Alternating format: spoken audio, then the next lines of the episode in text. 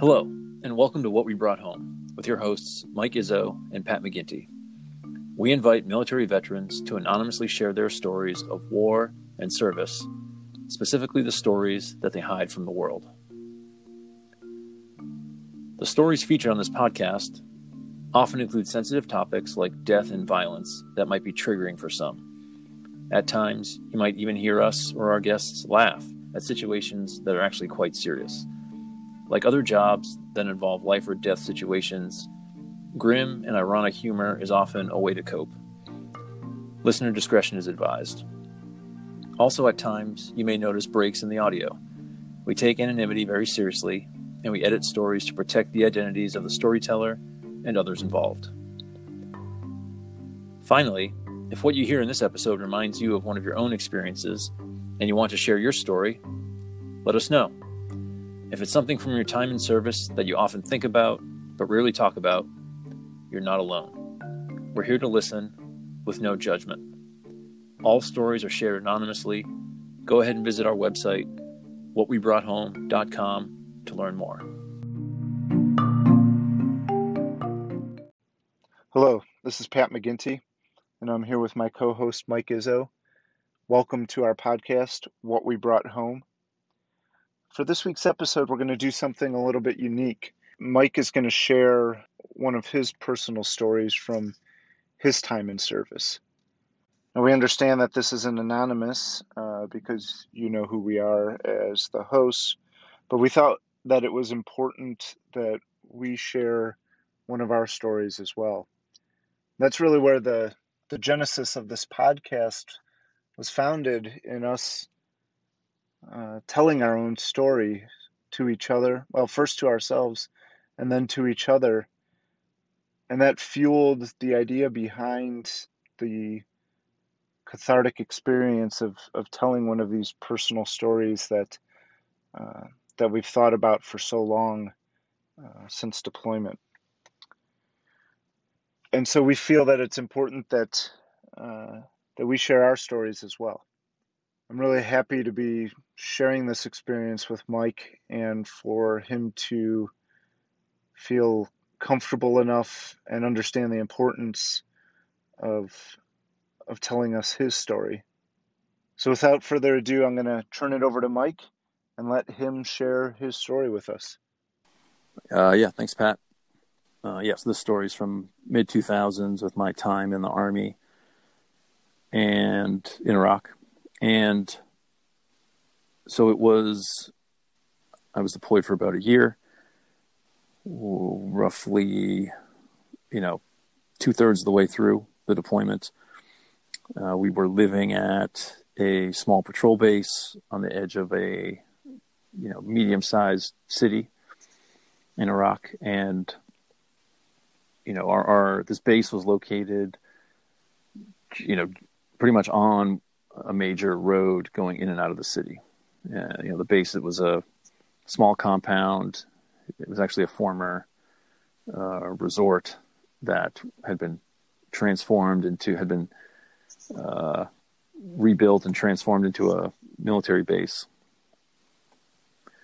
And so we were there with a you know, about 150 people, about about an infantry company, so one infantry company plus other people, and this was a time when you know my boss, my company commander, was on leave, so I was the acting company commander at this time. I was you know, my job at the time was second in command of the company. He was out, he was back home, so I was I was leading the company, and you know, our unit, we're the unit closest to the city. We were off by ourselves, and we, you know, a lot of times we could get, uh, you know, resources that other units didn't necessarily need. And so, you know, this one one item that that we had worked really hard to get uh, was a was a camera. Uh, it was this really powerful camera that was mounted on top of a, a, a pole. You know, we would, you know, it had a had a, a base, and, and it would, you know, the camera probably went like 200 feet in the air. It was on this really tall pole, and you know you, you, could see you could see across the city with it, uh, you know, a couple kilometers, um, and and it had a it had a terminal like a, a monitor inside our company command post. So, you know, we would use the camera from time to time to look around the base, but not not often. And so on this one particular evening, it was a you know, kind of random evening, normal day, we got a call from our battalion headquarters, and they had informed us that there was a they had they had gotten some intelligence that a truck loaded with explosives and weapons was driving through the city. That was that was driving from south to north, which was generally in our direction, and it was going to be exiting the city, uh, and that was that, that'd be happening very very soon and we, we didn't get these reports very often. Occasionally, we get like a you know a, an intelligence report to react quickly, but like I said, this wasn't common. So so we we got this report, and we you know immediately started thinking, you know, how could we try to find this truck? So we you know so we start we think like all right let's let's see what we can see in this camera so my myself and some fellow soldiers, we started to scan the city with this camera. And, you know, it wasn't like, you know, the town wasn't full of cars all the time. Uh, a a large truck would definitely stand out, but it wouldn't be. There's definitely more more than one large truck in the city. It, you know, it's a like I said, medium size. So so we're scanning the we're scanning the city, and we can see we can see some vehicles and people around, and and then we spot, you know, we spot a truck driving south to north, generally in our direction, and and we and we we're thinking, you know, this this might be the truck, and you know, our, our mission is to, to, try to stop attacks from happening, finding a truck full of explosives and uh, weapons uh, that might be used for other attacks would be a huge, a huge win for us. So so, you know, we, we want to, we wanted to stop, we wanted to stop the truck and search it. So we, uh, you know, very hastily, you know, call on the radio to our, to some, to our quick reaction force on the base. You know, soldiers were just hanging out in, uh, you know, their boots and, uh, you know, pants and t-shirts. They weren't, weren't wearing their body armor, or helmets or anything like that. Uh, but we called to their uh, their platoon sergeant. We said, "Hey, you know, we need you guys to stop this truck that's about to drive by the front of the base."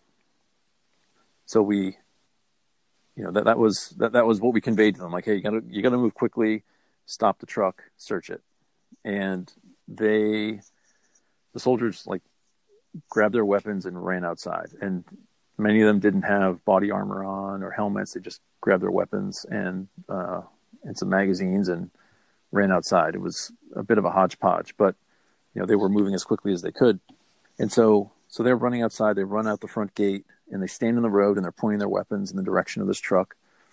And the and it's you know it's getting darker. It's it's pro- it's probably it's it's early evening at this point, and the tr- and the truck pulls up. It's right in front of our base, and and the, the truck stops because it sees half a dozen guys with weapons pointed at it. And so the driver, you know, the, the you know, as with a lot of you know situations in Iraq, the the you know, who, knows what was going through this driver's mind. Um, you know, I would I would say on a on a very base level, you know, when you when you go somewhere and someone's pointing a weapon at you, you want to get away from that person pointing a weapon at you. So, so instead of, you know, stopping and staying there and, and getting out of the vehicle, the driver, you know, immediately starts turning around.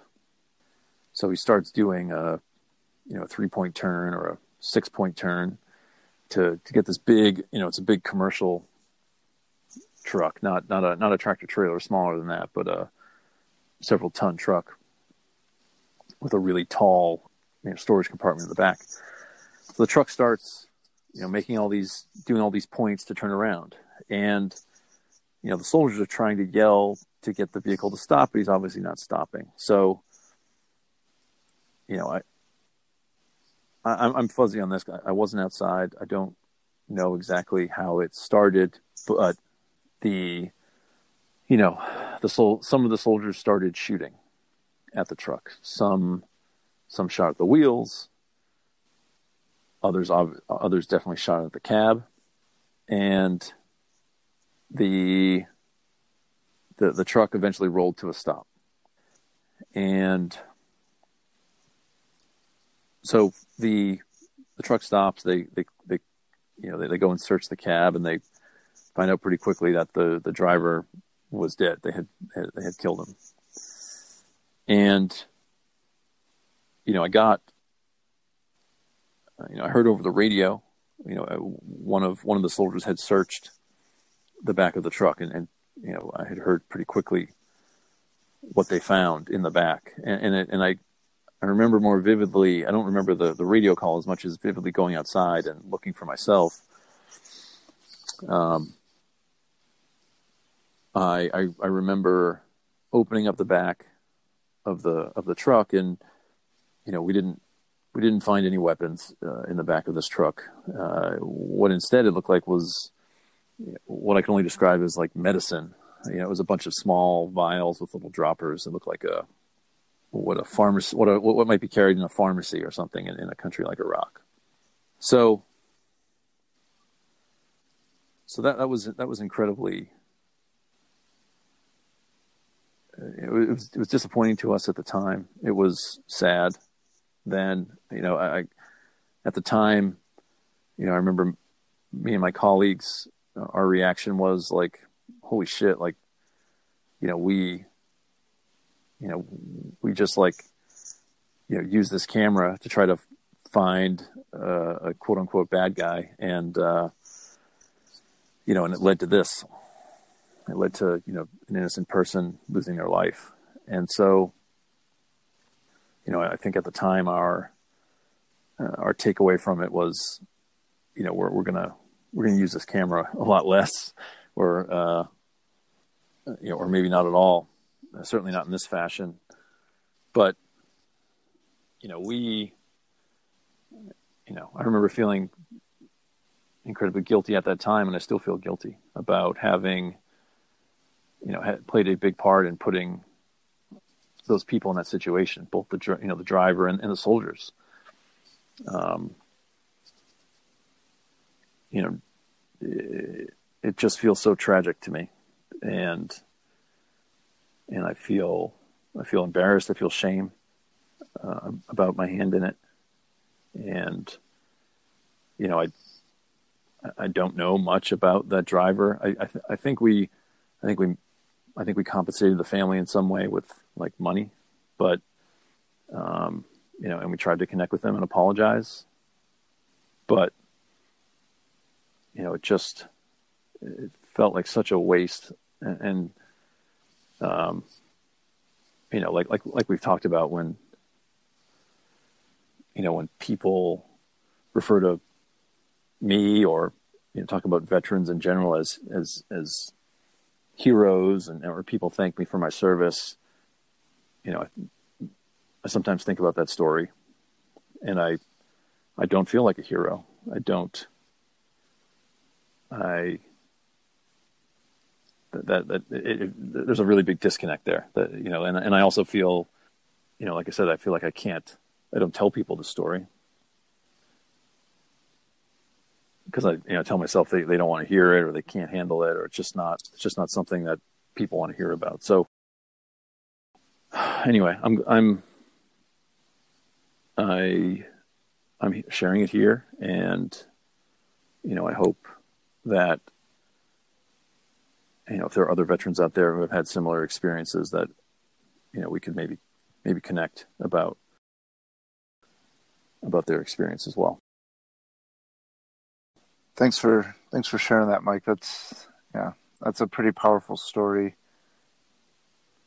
And i think it takes a lot of courage to to put it out there and, and tell it because it isn't you know it's not the glamorous side of of war that that some people think about. Um, unfortunately, I also think it's not uncommon, uh, especially um, in the types of deployments that uh, we find ourselves in these days. Um, you know, I know personally, I've I had similar experiences um, with the same type of situations, and you know, I, think we do the best we can making decisions in the moment. The problem is those decisions are life and death, and and it's so uh, you know there's that term the fog of war it's so unclear what the right answer is but i know you know for me personally i think where we struggle then is when when the outcome is is something so tragic it could leave you second guessing your decisions for for a significant amount of time the rest of your life the rest of your life yeah yeah yeah yeah, you know, and it, right. I mean, you could play it the other way. Like, what happens if it was full of weapons and and you were, you know, preventing a major attack or something? Like, it's it's so unclear. Yeah. What's the right thing to do? Yeah. And you know what I do know though is that that one defi- that one event doesn't define who you are as a person. And also it's it's okay to struggle with these events and it's okay to to feel uh, that disconnect there and and struggle with it.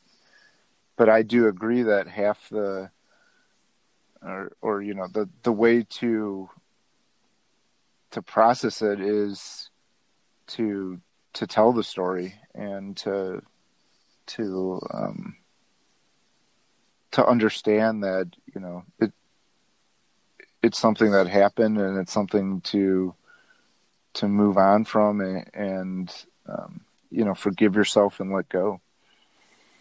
Yeah. Thanks man. I, I yeah i appreciate you listening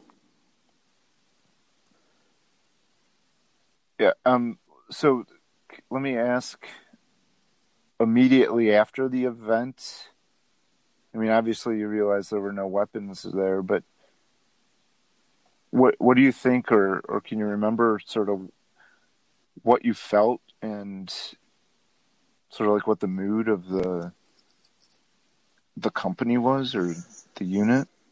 I think I I think you know beyond you know probably at the time, if I'm really honest, I I think embarrassment was probably the most was the strongest feeling, you know, mm-hmm. and, and because, you know, I was like, you know, I was at work, you know, that this was a, a professional endeavor, uh, you know, and I, looked at it as, you know, this, this is a representation of my, you know, of who I am professionally. So I think I felt,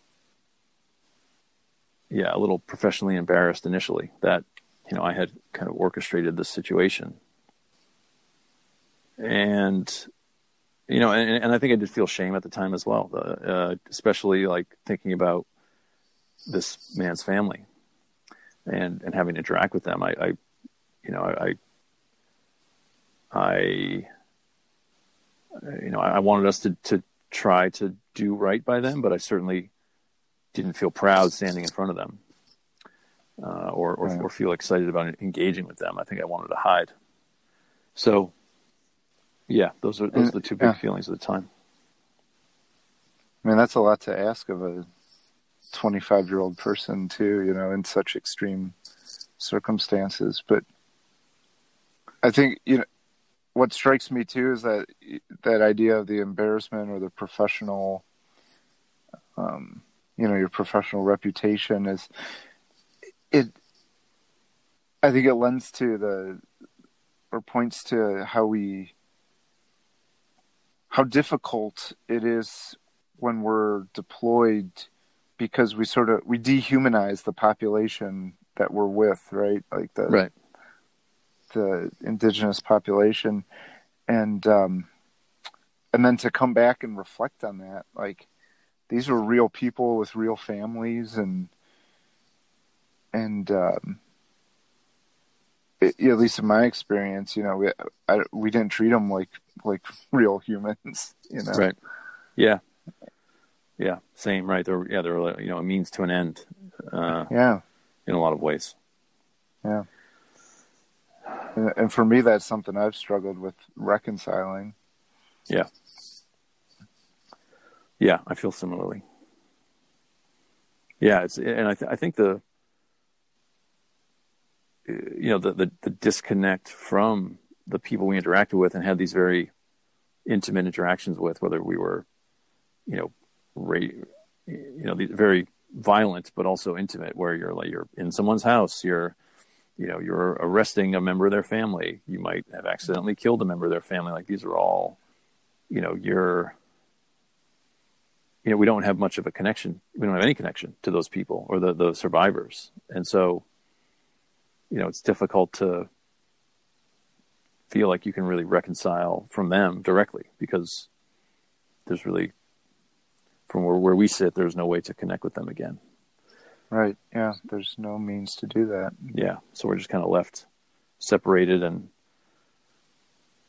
living with the sh- the shame and the grief from these experiences. And, I'm, you know, I'm, I, I know for a fact that you know that they're, probably suffering as well significantly, and and you know I'm not I'm not here to compare people's grief, but yeah, I, I you know I, am I'm, I'm quite confident that their um, their lives have been very different since then as well. Yeah, and I mean,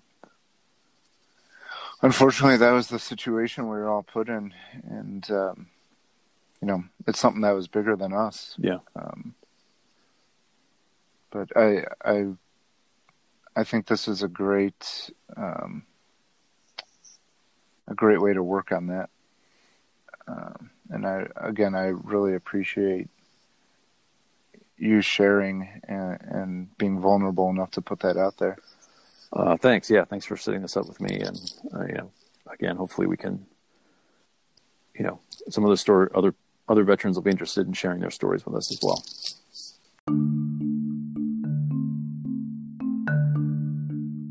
Thanks for listening to What We Brought Home.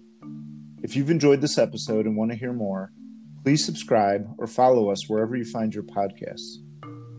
Like we said at the top of the show, if what you've heard here reminds you of one of your own experiences and you want to tell your story, let us know.